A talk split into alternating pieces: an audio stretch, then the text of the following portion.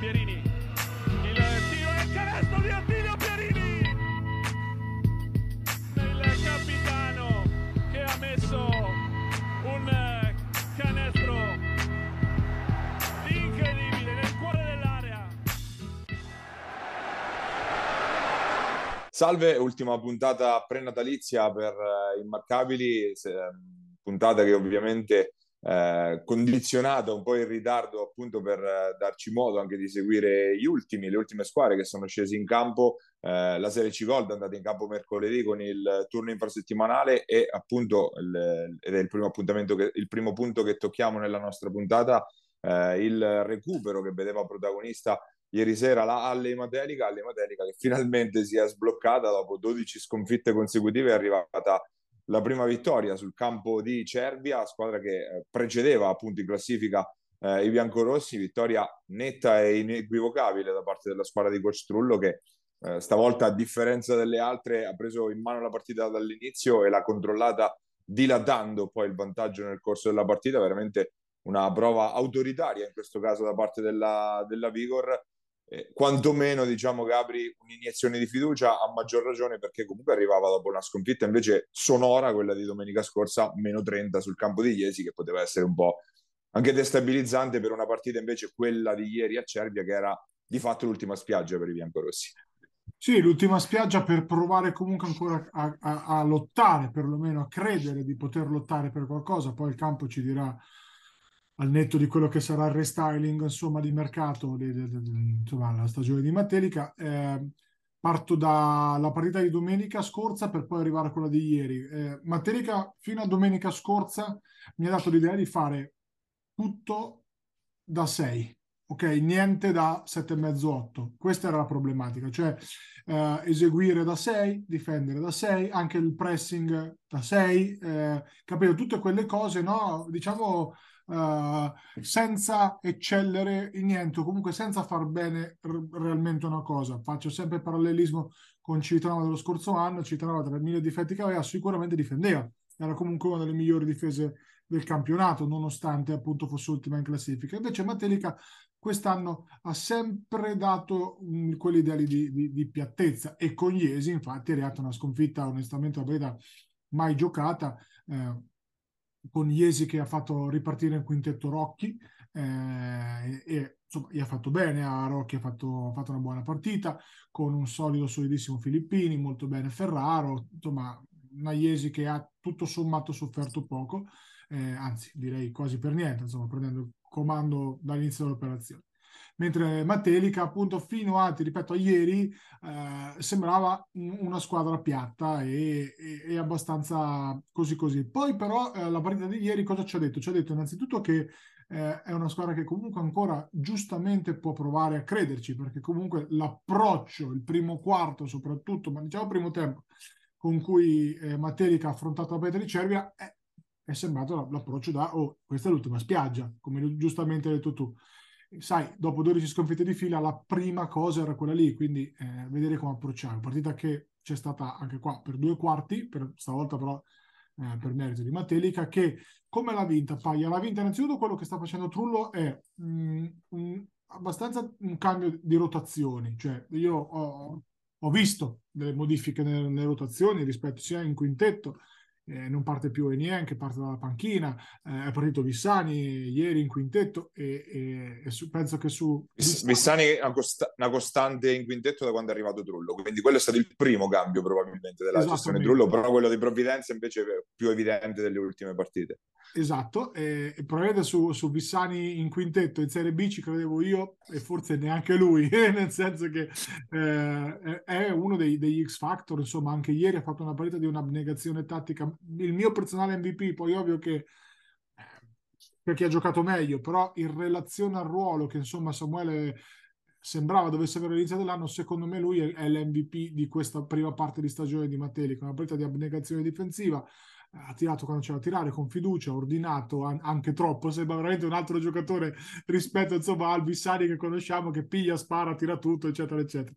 Eh, bene Gallo ieri in regia, eh, insomma sia come nelle vesti di passatore che proprio di creatore di gioco e poi ovviamente bene Riccio, partito fortissimo, poi insomma si è un po' spento nella, nella nel proseguo della partita, però insomma il risultato era andato. Quindi una Matelica che, ecco, se non altro ora ha delle... si inizia a vedere la mano di Trullo, questo pressing comunque allungato è una novità rispetto alla gestione precedente, il cambio di rotazioni l'abbiamo visto, eh, comunque ecco il coach ci ha messo qualcosa. Non basta, è evidente, perché il campo finora ci ha detto questo, non, non basta questo materiale umano per fare nettamente meglio. E adesso bisogna capire un pochettino sul mercato che cosa succederà. La novità potrebbe essere appunto il fatto che una vittoria aumenta magari un minimo anche l'appeal di mercato dell'Alley, perché è chiaro che è una squadra che se avesse perso anche ieri a zero punti sul fondo della classifica, a meno 10 dal dodicesimo posto, sarebbe stato veramente un macigno probabilmente su ogni speranza dell'Alley. C'è ancora un sasso bello grosso, insomma, sopra, però adesso a meno 8, prima vittoria, quindi un, un ambiente che un po' inizia a rialzare la testa, magari qualche movimento può, può comunque ingenerarsi perché è ovvio che eh, stare là in fondo non, non, aiuta la società a provare ad intervenire. Forse si è perso anche qualche, qualche, qualche treno, diciamo, nelle, nelle, nelle, settimane precedenti, non le ultime, ma sicuramente in quelle, in quelle quando ancora la, la, situazione era ancora in evoluzione. Dicevamo a lei che resta sul fondo, di fatto è penultimo ora perché con lo scontro diretto a favore eh, è andata a scavalcarne una almeno, ovvero i Tigers, ma appunto dicevamo meno 8 dal dodicesimo posto che è occupato ora dall'Andrea Costa Imola, che peraltro anche il fattore, il, mh, ha già vinto lo scontro diretto, quindi veramente davvero prematuro parlare di stagione girata insomma per l'Alley, però insomma un lungo cammino inizia con un passo, quindi questo era il, il primo da fare ovviamente per la, eh, squadra di Costrullo che continua ad affermarlo ogni settimana. Il, sul mercato sono vigili e quindi qualcosa si farà, vedremo in che, eh, in che reparti, perché poi il, anche quello è da vedere cosa e come si muoverà la, la società, ma penso dipenderà più che altro dalle occasioni appunto che si verranno, che si verranno a creare. Eh, le altre del campionato di Serie B sono scese, sono già in vacanza di fatto da qualche giorno, erano scese in campo eh, domenica. Abbiamo detto di Iesi appunto e approfondiremo il discorso poi con il nostro ospite di questa settimana, che lo spoileriamo già, è eh, Filippo Cicconi Massi, appunto eh, lungo della General Contractor. Eh, si è rimessa in moto invece la Ristopro Fabriano che eh, conserva il suo eh, secondo posto e arrivare a Natale con questo piazzamento non è che fosse eh, tanto scontato, partita che non è stata scintillante sicuramente per l'Aristopro, ma di grande solidità in casa contro una squadra come Fiorenzuola che invece era lanciatissima in questo periodo. Sì, eh, ho incontrato Daniele che è venuto a vedere la nostra partita mercoledì e, e, anche Paolo Fantini e diciamo che entrambi erano decisamente sereni insomma del, del, piazzamento di quello che sta facendo la squadra che per me, io l'ho detto tranquillamente, secondo me nettamente al di sopra del, eh, di quelle che potevano essere le aspettative, insomma una squadra che sta sta volando, sta volando con una rotazione corta che improvvisamente si riscopre un pelino più lunga perché? Perché Gulini in questo momento è un giocatore importante in uscita dalla panchina, non è un caso che il parziale lo abbia lanciato lui sostanzialmente con due triple e non fateci affidamento sempre sul tiro di Gianmarco, insomma, però in questo momento si vede che è in fiducia e che, che va proprio di posso dire, con il flow, con il ritmo della partita, no? e, essendo un buon momento per Fabriano, eh, anche lui si sente più sicuro, ha messo due canestri, ripeto, importanti che hanno proprio lanciato il parziale.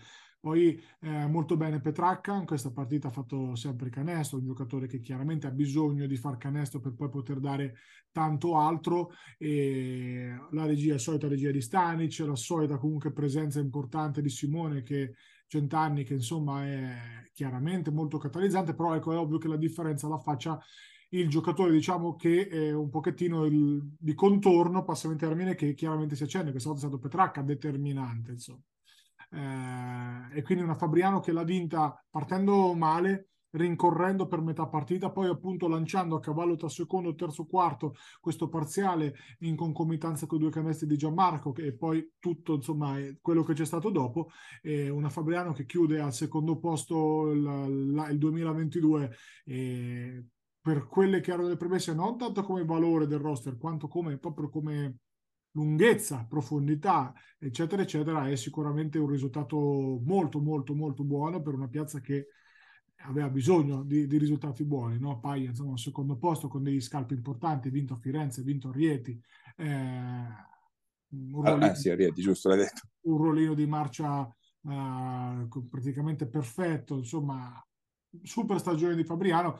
Eh, ora vediamo se la domanda è daranno seguito alle richieste di Daniele che magari un giocatorino non gli farebbe schifo anche per allungare la rotazione e, e poi chiaramente farsi ingolosire perché sai una piazza come Fabriano entusiasmo sei secondo in classifica ok che non ci sono le mire di andare in A2 perché poi sarebbe di nuovo il problema del palazzetto e siamo tutti d'accordo però di rimanere in quella B1 eh, dell'anno prossimo assolutamente sì. Farsi ingolosire, chi lo, chi lo, sa, però è una piazza che sappiamo vive di occasioni, vive di, di, di, no, proprio del momentum storico e questo è, è, un gran momento, sono molto contento soprattutto per Daniele perché poi il karma, tra virgolette, gli ha restituito quello che gli era stato tolto. Ha ragione, eh, ti voglio dire, non, per, non, non, che non ci fosse stato a malincuore, insomma, nella sua prima eh, avventura in Serie B, semplicemente i tempi non erano pronti probabilmente per entrambi, ora sono probabilmente pronti per entrambi e stanno entrambi eh, approfittando del momento. Sì, Fabriano, se non è la grande sorpresa di questo del girone C, eh, lo è quasi, diciamo che forse la grande sorpresa in realtà è la Virtus Simola per quello che sta, che sta facendo, anche se è sotto. Ecco. per, que- per quello che sta facendo sicuramente la Virtus Simola, però Fabriano ecco, eh, sicuramente sopra le, eh, le, aspettative per quanto riguarda il mercato ovviamente no, no, non è mistero che c'è quella possibilità di mettere un roster visto che ce n'è uno, uno ancora eh, appunto nella, nel, nella, lista, nel gruppo e la variabile impazzita è sempre appunto Firenze che appunto eh, non sappiamo che fine farà. Coach Gresta ha ripetuto più volte usando i social che sarebbe stata molto probabilmente la sua ultima partita, quella di domenica scorsa contro Ancona, e ecco mi collego all'altra delle nostre, contro Ancona in casa, e Firenze comunque a prescindere l'ha onorata per davvero la partita, perché comunque ha vinto in maniera anche abbastanza convincente sul, sul campetto, per, avendo già perso Ndoia, che, se, che ecco, si è accasato intanto eh, a Caserta, quindi già con una squadra che comunque a livello di under non, grandi rota- non aveva grandi rotazioni già all'inizio, ha scoperto questo Mazzotti che sta dando parecchio alla squadra di, di Coach Cresta, appunto. La Ganà che vabbè, sta facendo l'alieno in questa prima metà di stagione, eh, un paio di canesti veramente allucinanti anche domenica contro, contro Ancona, Ancona che se sognava il colpo per appunto pen, potendo magari immaginare una squadra un po' in smobilitazione, in effetti poi sul campo non si è visto per niente che Firenze fosse in questa situazione di difficoltà. No, ma quando c'è Kevin Durant travestito dalla Ganà è tutto più semplice, insomma, cioè se... l'impatto è quello lì, cioè di uno che tira in testa tutti quanti, che fa quello che vuole in questa categoria qua. E mi sembra evidente che sia l'MVP di questo inizio stagione, insomma, penso che i dubbi ce ne siano, ce ne siano pochi, una, una presenza importante e anche una squadra che ha come Ancona comunque ha dei buoni difensori sugli esterni non ha potuto fare assolutamente niente contro un dominio straripante di, uh, di Lagana che ha segnato quando voleva, come voleva. Per Ancona sostanzialmente era lecito, come dici tu Paglia, uh, pensare che potesse perlomeno tirarla un pochettino di più, anche se l'Ancona la trasferta ancora mh, non convince pienamente, insomma, come, come convince sicuramente di più in casa, ecco. Eh, però onestamente se, se, parliamo del valore del roster al di là del momento storico di Firenze è ovvio che la sconfitta che, che ci sta eh, in cui io voglio comunque ancora sottolineare eh, ancora, ecco, ancora sembra aver trovato comunque degli equilibri anche qua sia di rotazioni con Ambrosino ormai stabilmente titolare eh, con, uh, insomma, con Yannick che come dicevo settimana scorsa, l'ho ribadito perché anche questa settimana ha fatto una partita straordinaria, straordinaria di solidità, di pulizia, è ormai un giocatore imprescindibile per questa squadra qua, ma è anche un giocatore che secondo me eh, potrebbe avere veramente eh, la, la, strada spianata per categorie superiori o perlomeno per una B, B d'eccellenza di vertice l'anno prossimo, perché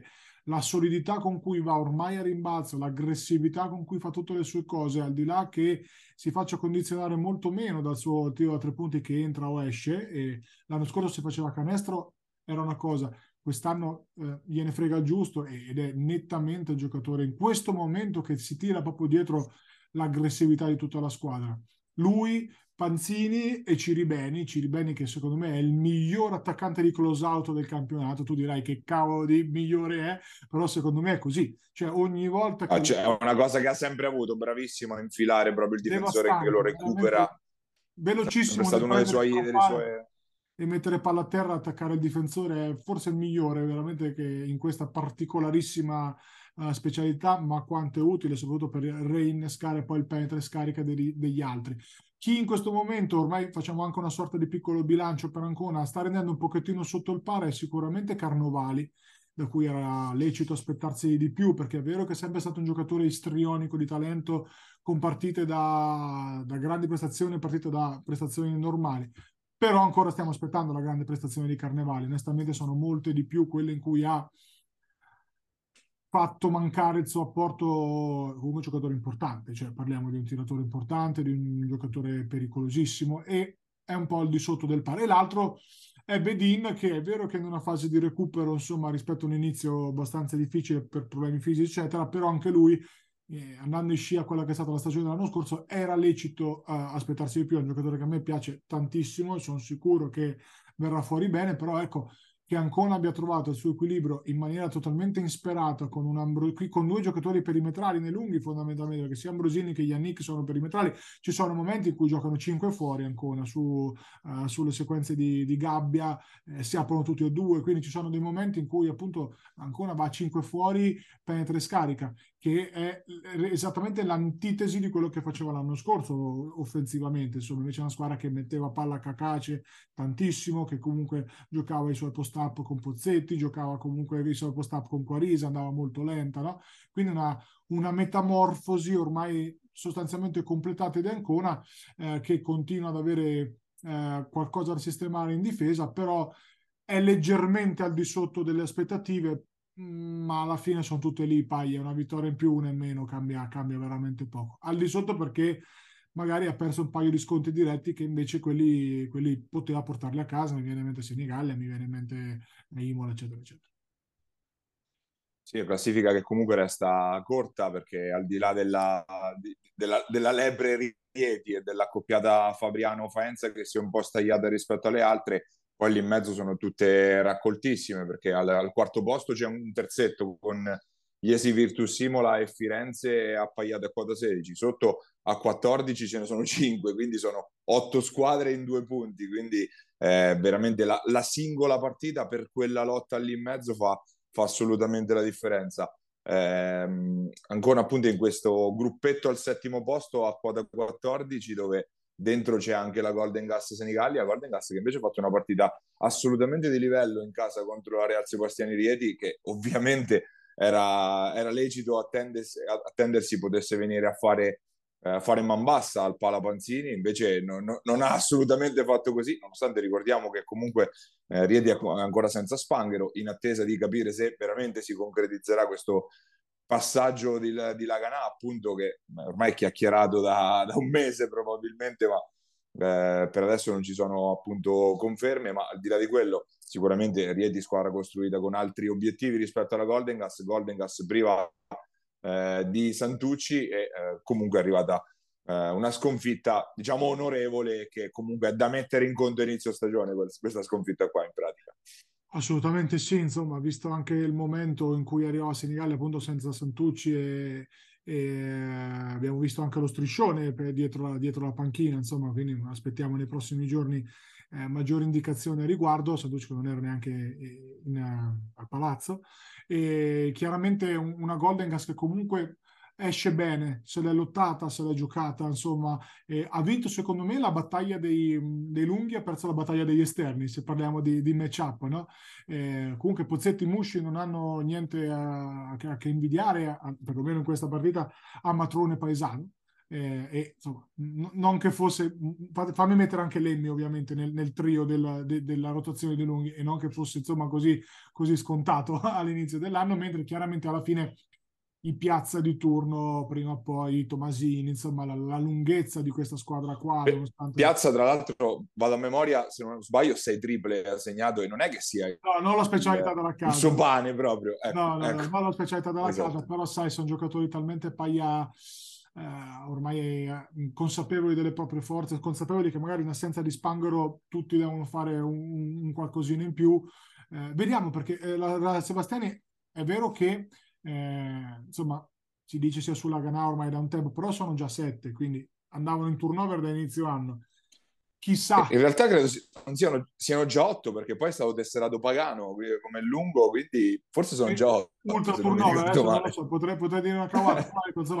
forse ho perso qualche pezzo, però mi pare che siano otto già così senza spangere. Senza spangere, quindi insomma... diciamo che al caso non ci vogliono lasciare nulla, ma, eh, ma giustamente, insomma, una società ambiziosa che ha che vuole andare su, che ha budget, perché lasciare qualcosa a casa? E diciamo che la gara potrebbe essere una discreta polizza assicurativa, insomma. Però ecco, tornando a, alla Golden Gas, eh, io direi una buonissima parte, prima parte di campionato, direi buonissima veramente, alla luce dei tantissimi cambiamenti dall'allenatore alla, alla conformazione della squadra in giù. Ecco, se qua ti dovessi dire chi è che mi aspettava un po' di più, eh, probabilmente nessuno ti direi. Ecco, forse qualcosina in più Manu Mushi mi sembra che possa ancora dare, ma è più io che lo conosco che so che può dare di più rispetto al fatto che abbia reso al di sotto delle sue potenzialità, capito? Non so se mi sono spiegato. Eh, a margine, ecco, anche lui e Valle chiaramente non è Calbini, però questo, questo ormai è, è, appurato e diciamo che, che, ci sta. Però una Golnegas che insomma adesso la, il periodo di Natale arriva nel momento giusto perché due o tre ragionamenti credo che forza cosa ne hanno fatti. Perché anche in questo caso appunto bisognerà valutare appunto la, la, situazione Santucci per vedere se ci sarà margine anche per un'eventuale sostituzione quindi eh, anche quello è un aspetto da, da, andare a valutare. Appunto, ci sono queste settimane natalizie per farle queste valutazioni, perché poi il campionato eh, ritornerà nel weekend del, dell'8 gennaio. Quindi eh, adesso c'è qualche settimana in cui le squadre ovvi- ovviamente tireranno un po' il fiato e, eh, e appunto il campionato torna. Eh, dopo tutto il periodo festivo, ormai da qualche anno si è presa questa, questa abitudine, non si gioca più anche sotto le, le festività, gioca soltanto la 2 oltre alla Serie A se non sbaglio durante le feste, ma appunto anche comprensibile per campionati che sono comunque semi professionistici diciamo. Eh, restiamo in Serie B come eh, avevamo già detto, il nostro ospite questa settimana arriva da, eh, arriva da Senigallia in realtà lui, ma ha casato a Iesi quest'anno, andiamo ad ascoltare Filippo Cicconi Massi, il pivot della General Contractor Iesi.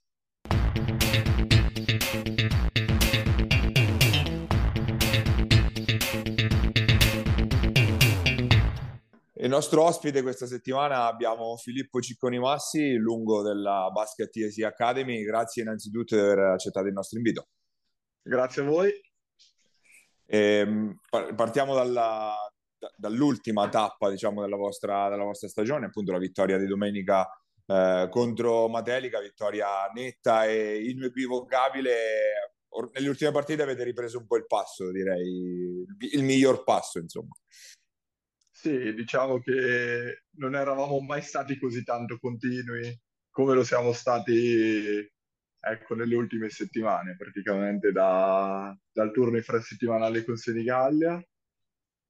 Eh, secondo me si è accesa qualcosa, forse anche a causa della un po' di, di preoccupazione che c'era dopo i risultati un po', cioè una sì, una no altalenanti e, detto questo, ci siamo, eh, diciamo, eh, con Senigallia è un'ottima prestazione. Poi Fiorenzuola erano due trasferte, quindi le temevamo e quindi siamo riusciti a esprimerci nel miglior dei modi. Dopo con Matelica, ecco, non ci aspettavamo comunque di vincere così facilmente perché nonostante tutto Matelica eh, le partite le ha giocate comunque contro tutti, a parte contro Rieti mi sembra, le altre le ha, le ha tirate tutte, ha secondo me anche degli ottimi giocatori, eh, quindi poi noi siamo stati bravi a indirizzare subito la partita in, in dei binari giusti, per cui dopo, eh, sai, no?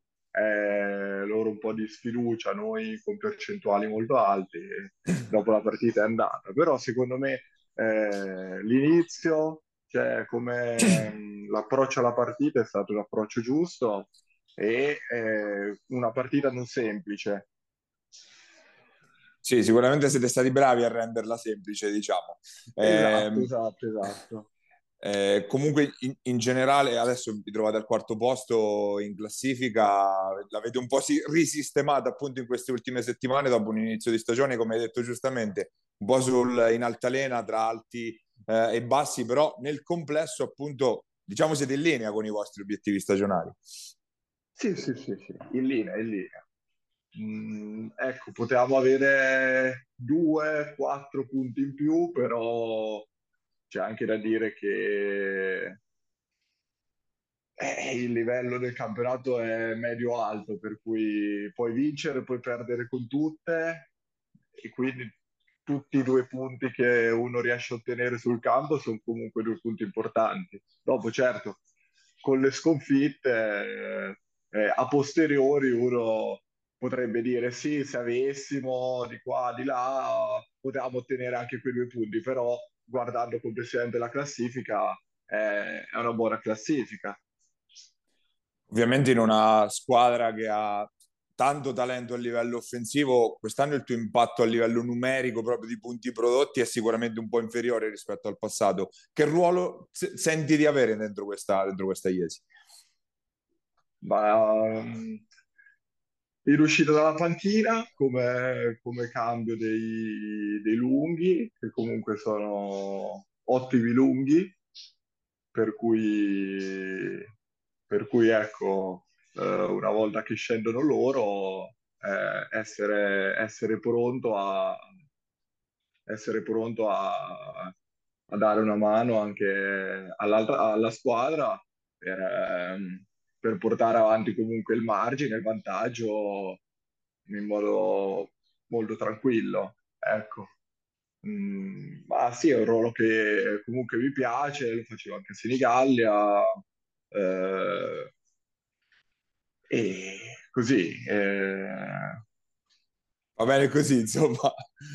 sì, sì, sì, adesso Eh, ti- eh, riguardo appunto al- al- all'estate scorsa, appunto al passaggio a, eh, a Iesi, io onestamente mi aspettavo che diventassi un po' il nuovo Pierantoni, no, per Senigallia, che quindi quel percorso iniziato ormai da ah, qualche anno appunto continuasse, continuasse al- per, per tutto il resto un po' della tua carriera, ma al di là del ruolo e del, del fatto che fossi, che sei un senegallese doc, era quello che mi ero un po' eh, immaginato. Appunto, ci, ci parli un po' di- invece di questa scelta estiva e della, anche dello sbarco a Iesi che è arrivato un po' in extremis, visto anche l'infortunio di Bartolozzi. sì. Allora, sì, forse questa concezione del, di, di ripercorrere la carriera di Pierantoni era, era, non so, più esterna, più agli occhi degli altri che eh, agli occhi miei, ecco. Però detto, detto questo, mh, Era una battuta, ovviamente. Era No, no, certo, certo, ci mancherebbe. Comunque non è stata una mia scelta quella di, di lasciarsene Gallia, è una scelta, mh, è stata una scelta più eh, della società di Senigallia di, di puntare su un altro tipo di squadra, altri tipi di giocatori, per cui io mi sono iniziato a guardare intorno, ho iniziato a guardare intorno e, e valutare le proposte. Ovviamente eh, dalla Cigoldo ho avuto numerose chiamate, ehm, dopodiché comunque io ho, aspettato, tentennavo perché comunque ehm, eh, mi piaceva rimanere in Serie B, eh, avere anche la possibilità di, di giocare a un gradino più alto, anche perché la Cigol comunque è un ottimo livello, però ecco, magari studiando eh, riuscivo a, a conciliare tutte e due le cose. Magari un giorno che eh, ipoteticamente lavorerò, eh, poi dopo potrò dire sì, vado a giocare in- con minore impegno in una Serie C Gol, per cui eh, volevo rimanere così in Serie B e quando mi ha chiamato Iesi la cosa si è concretizzata abbastanza nell'immediato. Mm, mi hanno chiamato, io ho accettato subito e quindi poi ecco, Iesi, comunque vista da, da, da, cioè da me che sono di Senigallia, è, è sempre stata una realtà cioè, importante, bella, eh, comunque un palazzetto dove quando mi ricordo ci andavi a giocare aveva sempre gusto. Cioè, sono quei, quei palazzetti come Fabriano, il Palasavelli, Iesi, eh, che ti dà gusto giocare lì, Osimo, eh, per, cui, per cui ci sono andato super volentieri. Con l'eventuale ritorno di Bartolozzi, com'è la situazione adesso? Cioè, sarà la società comunque o la, lo staff a doverla gestire o avete qualche altro tipo di accordo? Eh, no, ma Bartolozzi ancora non fa parte del roster. Eh, okay. Sarà poi la società che ah, deciderà okay. come okay, gestire. Sì, sì. Ok. Eh, Gabri. Ma Cico, io parto dal tuo ultimo anno di C-Gold dove fosti il miglior marcatore degli italiani o giù di lì. E, mi ricordo feci una stagione assurda, se hai da 3, da 4, da 5, da 2, insomma è una, è una grande stagione che poi ti valsa la chiamata in Serie B. Quanto è stato importante quell'anno per te e cosa, cosa ti è cambiato dal punto di vista proprio delle tue sicurezze in campo? Allora, quell'anno lì era il, era il terzo a Fossombrone, il terzo anno a Fossombrone, quindi io comunque avevo una certa sicurezza, una certa tranquillità nel, nel giocare, nel giocare lì, anche perché avevo ormai conosciuto l'ambiente, era un ambiente molto bello, super carico, col tifo, un sacco di passione, nonostante è una piccola cittadina. Eh, dava gusto, dava gusto scendere in campo e, e poi comunque la squadra mi, ha, mi, aveva messo in condizione di poter, di poter essere il primo terminale d'attacco e quindi poi dopo, sai, sicurezza, la sicurezza è importante, importantissima, eh, si è costruita dalla prima giornata andando in avanti e quindi dopo mattoncino dopo mattoncino magari mi riuscivano cose che, che adesso non è che non so più fare, però faccio di meno perché sono meno abituato a farle. E lì comunque non che avessi carta bianca, eh, però potevo prendermi dei, delle libertà che, che, magari a Senigallia e adesso a Iesi non, non ho. Infatti l'altra domanda che ti volevo fare è proprio questa. Io mi ti ricordo anche abbastanza tiratore, comunque più un giocatore di, uh, di, me- di pop, pop mezzo angolo, comunque una, una buona sì, sì. fuori quando stavi in C-Gold, mi ricordo giocavamo contro. E invece col tuo passaggio in Serie B hai aggiunto tante piccole cose che, che i tuoi allenatori ti hanno, ti hanno richiesto. Come si è evoluto in questo in, quest- in, questo arco temporale abbastanza breve il tuo gioco e come si è probabilmente completato, insomma, cioè cosa hai imparato di nuovo? Allora, sicuramente sono state stagioni eh, un po' complicate perché la prima, la prima di Serie B c'è stato il Covid, eh, poi dopo la seconda, ecco, mi ricordo c'è stato il passaggio di, di allenatore Senigallia, eh, quindi sono state stagioni un po' non, non travagliate, però eh, complicate anche da gestire con, con i risultati che comunque eh, la società chiedeva e gli obiettivi da raggiungere. Per cui mh, eh, mi sono dovuto ritagliare comunque un, un ruolo più richiesto dal, dagli allenatori che, eh, diciamo, per come mi piace a me giocare a pallacanestro. Per cui sono finito magari a giocare un po' più sotto, eh, a, ad avere anche più una, una dimensione da 5 piuttosto che solo una dimensione da, da 4. Ecco, anche più a rimbalzo, insomma, più solidità, magari sì, sì, più sì. che è quello che, che immagino sì, sì, sì, insomma, gli allenatori. Senti, sì, e, esatto. Dimmi, dimmi, finisci. No, no, no, comunque, ecco, la, la difesa sicuramente è stato, cioè, un tassello importante eh, che ho dovuto mettere perché comunque ehm, Serie B è stata richiesta una maggior difesa rispetto alla C-Gold. Specie la Serie B negli ultimi due anni, insomma, con quel girone che è abbastanza... Eh, è bello, è bello Sì, tosto. il Faccio- il nostro è sempre tosto. Sempre tosto, negli ultimi due anni è tostissimo. E abbiamo parlato del tuo processo di maturazione come giocatore, voglio sapere, abbiamo parlato di Pierantoni, voglio sapere qual è stato il tuo riferimento, i tuoi riferimenti sia tecnici che come compagni di squadra. E dici a Sì, Senigallia? no, no, no, no, in generale, generale, no, in generale, anche quest'anno, Ah, ok, insomma, ok. i- quelli che sono stati nell'arco della tua eh, carriera, che ancora è abbastanza giovane, i tuoi riferimenti, i tuoi modelli, le persone che ti hanno aiutato, eh, allenatori, compagni di squadra, eccetera.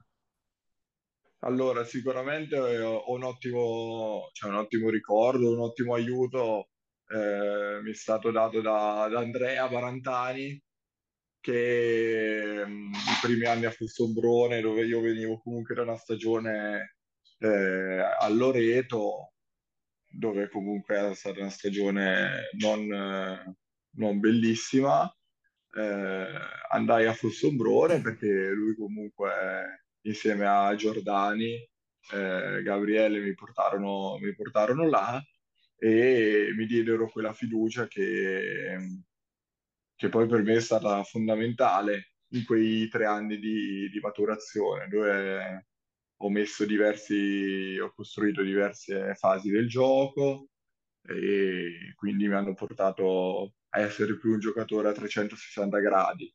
E quindi a Fossombrone cioè, mi ci è voluta proprio quella spinta, eh, mi ci è voluta quella spinta.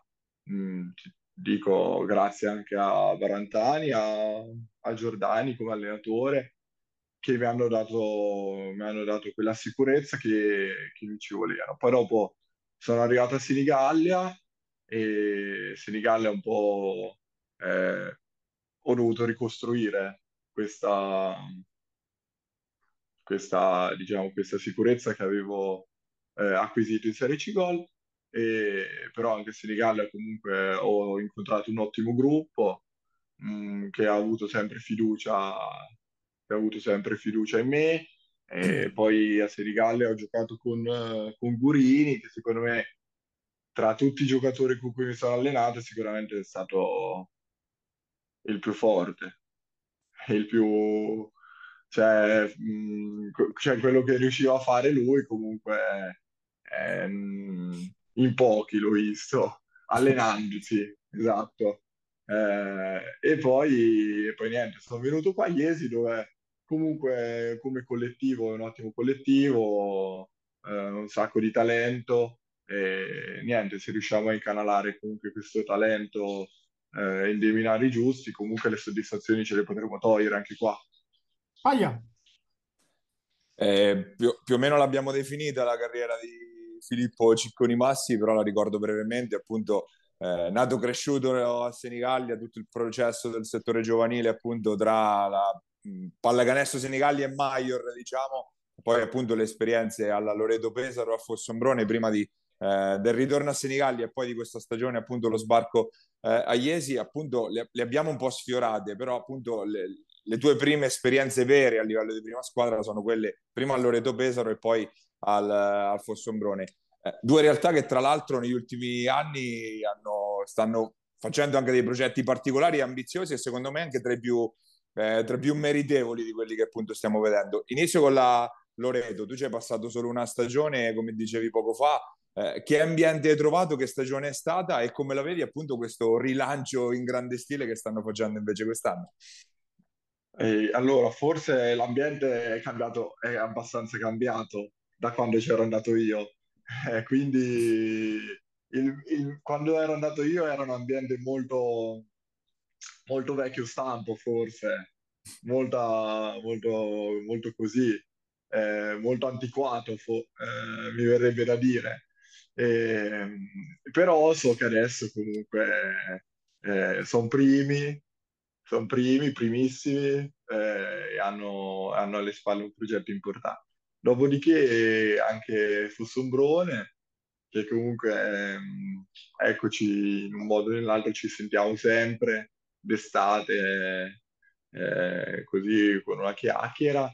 Eh, so che sono ripartiti un po' da zero, non da zero, unendo però le società e stanno facendo ottime cose anche loro.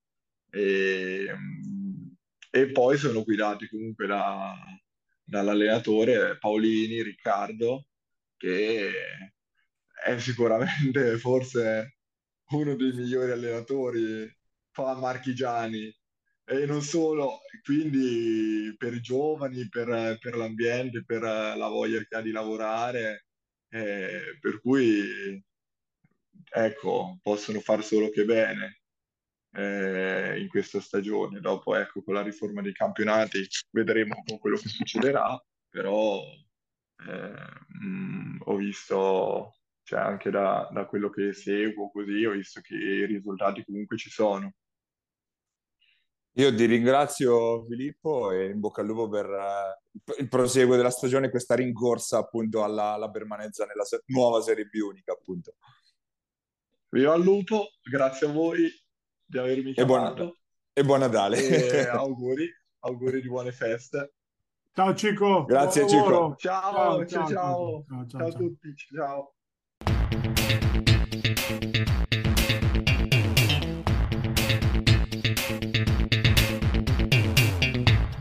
Ed era Filippo Cicconi Massi, eh, lungo della General Contractor Iesi. Passiamo in eh, Serie C Gold, Serie C Gold che eh, appunto ha vissuto un, un fine, un fine di, di 2022 bello intenso con appunto il turno infrasettimanale giocato proprio mercoledì sera con tutte in campo in contemporanea si poteva fare una diretta, diretta gol praticamente quella, quella sera lì, anche interessante come, come esperimento. Comunque ehm, questa, questa giornata che eh, ha mantenuto in vetta alla classifica la Virtus Civitanova e non era assolutamente scontato perché comunque la Virtus era attesa da forse due delle trasferte più complicate che poi eh, che, che si possa avere in questa fase, ovvero quella sul campo del Pisaurum prima sabato scorso e poi eh, quella di mercoledì sera a, a, Ponte San Giovanni contro Valdiceppo, Virtus che ne è uscita fuori con due vittorie, anche tutto sommato abbastanza nette nel, eh, nel complesso, Virtus che resta prima e che al momento, se non altro, nell'arco della stagione è stata sicuramente la più continua di tutte.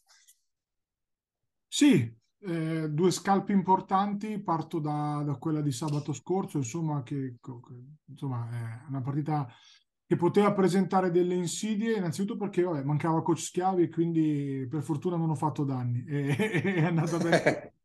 è, è ovvio che a Pisaro mancavano play e tre titolari perché non c'era Bini e non c'era um, Cardellini, Cardellini. che non hanno giocato neanche, neanche ieri, ho visto, insomma, ehm, mercoledì, scusami. Quindi eh, ovvio che è una Pisaurum diversa, però sempre una Pisaurum da rispettare e a Baia Flaminia si vince, si vince poco. L'abbiamo fatto onestamente eh, allo stesso modo in cui l'abbiamo fatto con Valdiceppo, cioè approcciando in maniera un pochettino eh, soft, ma a livello difensivo, nel senso sembra quasi che al primo quarto studiamo un po' gli avversari concedendo qualcosina, in realtà non è così, dipende da una serie di fattori, però il primo quarto è sempre un pochettino interlocutorio, mi viene in mente a Valdiceppo abbiamo concesso 22 punti nel primo quarto e poi 30 nelle restanti tre, quindi insomma quando questa squadra inizia a difendere poi diventa complicato per tutti. Ecco, è ovvio che quando c'hai Pelicioni, Vallasciani, comunque anche Rosettani che è un ottimo difensore, eh, Bazzani che comunque quando, quando ha voglia di difendere fai fatica, eh, Ciarpella stesso che secondo me ha fatto un grandissimo lavoro um, su Convolov settimana sabato e comunque anche ieri su chiunque marcasse, mercoledì scusate, quindi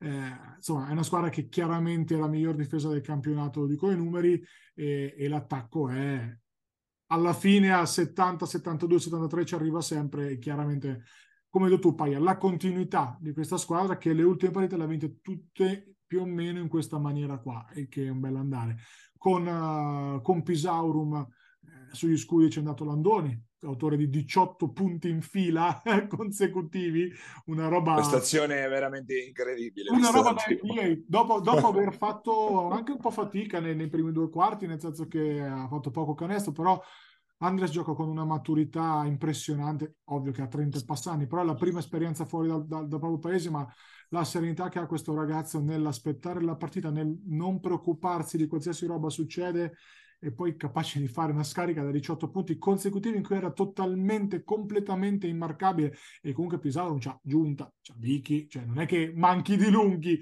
eh, però ha fatto una partita... No, poi no, non gente soft, insomma. Eh, poi appunto, cioè bei picchiatori di categoria, ti voglio dire. Eh, Beligni che ha fatto una partita super e dimostra ancora come ancora una volta come sia già oggi un giocatore di C-Gold probabilmente eh, un pensiero in Serie B io ce lo farei se fossi una squadra del posto perché veramente un giocatore molto, mi ha fatto una grandissima impressione. Non l'avevo mai visto personalmente non ci avevo mai giocato contro ha fatto una bella impressione. Eh, arrivando a Valdiceppo Paglia una partita che Valdiceppo aveva preparato bene, raddoppiando molto su pick and roll e all'inizio ci abbiamo messo quei 10-12 minuti, poi siamo andati sotto anche di 15 con coach Schiavi che ha fatto due time out nel primo quarto, mossa da, di, di, di, allenatore di grande esperienza. Qual è, e, e non facile da fare onestamente, cioè, sai, due, due time out nel primo quarto poi vuol dire che l'hai finiti, no, non facilissimo, e invece è servito per rimanere lì è servito per, uh, per risistemare alcune cose. Poi il parziale abbiamo fatto con Ciarpella da 4, che ha fatto la miglior partita dell'anno, insomma, Francesco, ed era ora perché veniva da un periodo così così. E, non parlo solo dei 19 punti, parlo anche di tutto quello che c'è stato a difesa e rimbalzo. Alla lunga, eh, Valicepora senza Rat, eh, diciamo che Meschini li ha tenuti in piedi con giocate di grandissimo talento per un, per un, po' abbiamo marcato molto bene i due lunghi e poi si è vista la differenza insomma di valori e alla fine, alla fine è andata bene. Comunque Citanova che onestamente chiude lassù con merito, mh, senza proprio stare niente da dire.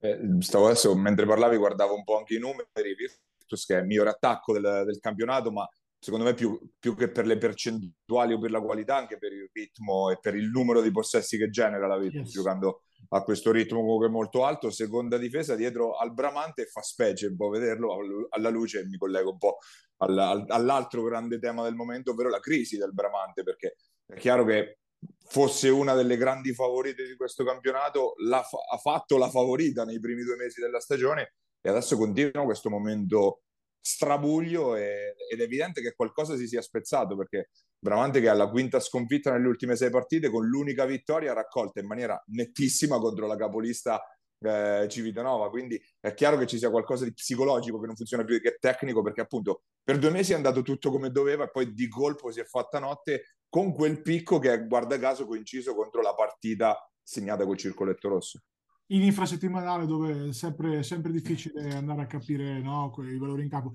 Poi hanno vinto con la Taurus un po' a fatica, eh, non più di, di qualche settimana fa, non lo so, non lo so se è un problema di allenamento perché eh, con, con Max ci ho parlato a, a, quando abbiamo giocato, ma era un altro momento storico. Poi da lì veramente una, una, frenata importante. Non so se è un problema di allenamento, non so se è un problema di, di ritmi, non so se non riesco a capire. Però io non so quanti anni erano che non vediamo Pisarum davanti a Bramante per fare un esempio, un esempio cioè, la nuova regina pesarese è, è Pisarum in questo momento. Ma non lo, di, ma non lo dite alla Loreto Pesaro. Esatto, infatti, però per adesso c'è ancora una categoria di, di, mezzo, anche se l'anno prossimo non ci sarà più, abbastanza evidente.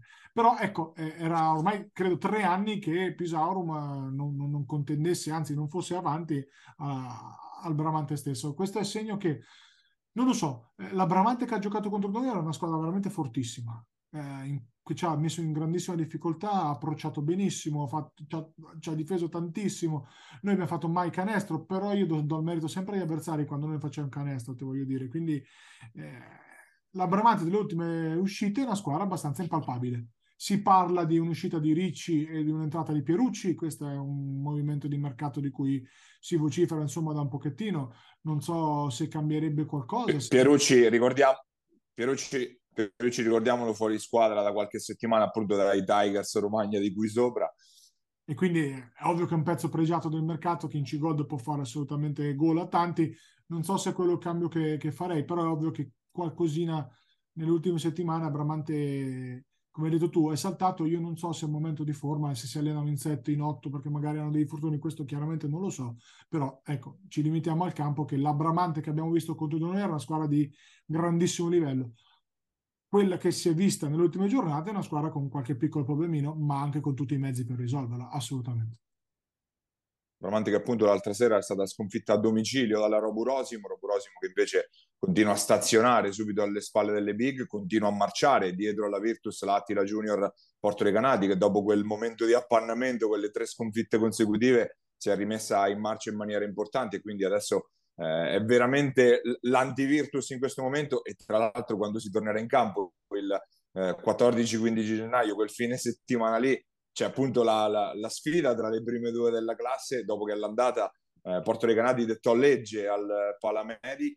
Gli, gli altri, gli altri, gli altri, le due squadre che in questo momento però sono le più calde sicuramente sono Montemarciano e Porto Sant'Elpidio. Montemarciano che se non sbaglio ha inanellato la sesta vittoria consecutiva, continua a macinare con un Maggiotto che ogni tanto quando ha quelle serate come quella dell'altra sera in cui ne ha messi eh, 32 contro il Baskettodi è veramente difficile da arginare a questo, a questo livello qua. Porto Sant'Elpidio, quarta vittoria eh, invece nelle ultime giornate, è arrivata una vittoria clamorosa per come è arrivata nel finale, nel derby, poi attesissimo contro la Sudor Montegranaro che al contrario è, è, la grande malata di questo momento, società che ha provato anche a metterci le mani dopo eh, il, il, caso che forse ha un po' anche destabilizzato l'ambiente, quello della, dell'aggressione all'arbitro ormai di qualche settimana fa, eh, è uscito Mordini, è entrato eh, Simone Mentonelli, ma di fatto il, l'effetto non si, è, non si, è, visto fino ad ora. L'altra sera condannati da una bomba incredibile nel finale eh, di Boffini e appunto queste porte girevoli in quella zona centrale della classifica che però conferma quanto l'equilibrio sia veramente sottile tra tutte le, le outsider alle, alle, alle, grandi di questo campionato. Guarda, le prime quattro le ho beccate, nel senso che avevo detto Civitanova, Porto Recanati, non in quest'ordine. Però... Dai, l'avevamo dette eh, tutti e due, detto, infatti, insomma, che... abbastanza serenamente che Pisaro sarebbe stata la quarta forza, io ero abbastanza convinto. Ecco, in questo momento è terza, Bramante quarta, ma insomma cambia, cambia, cambia veramente poco. Eh, Porto Recati è molto solida, c'è niente da fare. È una squadra molto solida che ha, ha avuto un paio di partite in cui ha rischiato di, di perdere, ma poi alla fine l'ha vinte. Significa essere una squadra chiaramente con degli attributi, chiaramente con, con delle, delle, doti extra cestistiche importanti, perché poi trovare un modo di vincere anche le partite che ti si sono messe male non è mai banale. E ecco perché al ritorno poi ci sarà una partita, secondo me, spartiacque, perché se vince Civitanova mette un gap importante eh, verso le inseguitrici e non ti dico che, che blinda al primo posto perché blindarlo alla seconda di ritorno è follia, però dà un segnale chiaro al campionato e è un'occasione, un'occasione importante. Uh, dall'altra parte il contrario, cioè se, se vince va 2-0 Porto Recanati e quindi al tie break, al tie break favorevole, cosa non da poco. Cioè da ribaltare uno scarto minimo di 4 punti, insomma per, per Civitanova, quindi sarà anche una partita giocata sui nervi anche su quello di una Porto Recati che onestamente sta facendo molto bene giocando anche un buon basket trovando, ritrovando anche dei protagonisti importanti in cent'anni che nell'ultima partita è stato determinante Gurini che quest'anno è una versione boh, eh, chiorresca di qualche anno fa, nel senso che fa sempre canestro da tre, sembra veramente una macchina. Io mi ricordo Guro, lo dico sempre, eh, quando ci giocavo quando stava a Falconara, era un grandissimo attaccante uno contro uno, velocissimo sul primo passo, ma potevi rischiare qualcosina sul tiro. Adesso è diventato un tiratore devastante, fa sempre canestro, gioca da playmaker, gioca da tre, eh, gioca da quattro in certi momenti, insomma è, è il giocatore chiave di Porto Canti più di Gamazzo e più di, e più di Fraga, eh, perché Fraga un po' in certi momenti ha degli sprazzi di talento spaziali, in certi momenti fa anche qualche palla persa di troppo che ti fa dire qual è il vero Fraga, mentre Gamazzo è la costante, quindi sai che lui è quello ed è probabilmente tolti insomma i, nostri di, di, cui non giudico mai, il miglior lungo degli altri del campionato. Scendendo un pochettino, Osimo non, non avevamo dubbi che sarebbe stata una, la classica gattaccia da pelare per tutti quanti e vedrete il payoff quando sarà brutta gatta da pelare per chi, per chi li trova. Eh, abbiamo già detto settimana scorsa, quindi andrei veloce. Eh, e Montemarciano chiaramente è la sorpresa di questa prima parte di stagione in positivo, perché è una squadra che Uh, ti voglio dire, io non, non, l'avrei vista così ultra solida a un certo punto della, della, della, stagione. Cioè, mi sembrava una squadra che potesse subire il ritmo e, e, la, e la, il maggior numero di allenamenti delle altre. Invece è una squadra che è molto intensa, difensivamente una delle migliori difese, seconda, terza, quarta, adesso uh, cambia poco, ti fa giocare male, è ovvio che finché Maggiotto è questo qua hanno sempre una chance di vincerla con tutti.